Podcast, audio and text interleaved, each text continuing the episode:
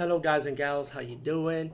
Today, I'll be talking about an awesome way to start your free podcast, and I mean free. No catch, no gimmicks. It's totally free, easy to edit, easy to record, and easy to promote and monetize your podcast.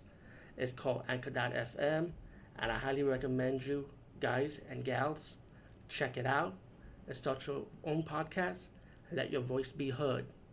And also, don't forget to listen to Wild Dork Podcast and tell them that I sent you and that you have it from me. So you get more people to join Anchor.fm. You will not be disappointed because they will also put your podcast in other platforms and then make it very, very much easier for you. Have a great day, everybody.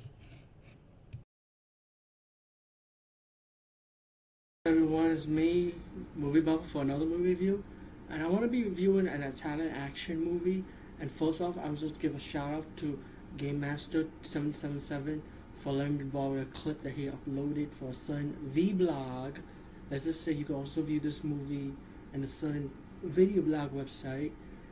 And I want to say thank you to you, Game Master 777, for giving me your permission to do this.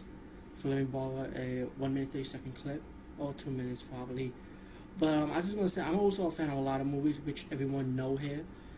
And Italian action movies are one of my favorites also. And my most favorite Italian action movie is actually Thunder Warrior 1, 2, and 3. And I did on, on all three of them on VHS. But I sold it on eBay one day because I wanted it on DVD much more. But um, we'll wait for a DVD release. Who knows?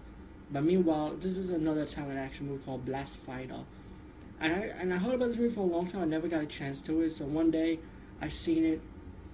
I said, let me buy some DVDs, and I saw it for a DVD rental. I went to Netflix or Blockbuster trying to rent it first before I buy it. Now that's the type of YouTube to see a trailer, see how it looks, and they actually some guy, which is the shout out I just mentioned, which you can also go to his page in a certain video blog website to check the movies out, check the movie out also of Blastfighter like you Game, Game Master 777. Anyway, um, I, I, I seen the movie and I liked it, you know. The music is really catchy. It's really a beat, just like any other Italian action movie. And the movie is about, and this is the Italian version, so I did my research for a story of the movie, but I didn't understand what was going on, like some of the parts, but you could just tell. But um, for my research of the story is that this is about ex-cop he killed the murderer of his wife. So he went away for secluding, like kind of like a redemption type of thing, like to get away from his from his bad experience. And then he ended up finding that um, you got people killing deers, and his best friend was the one that's running the operation in the town.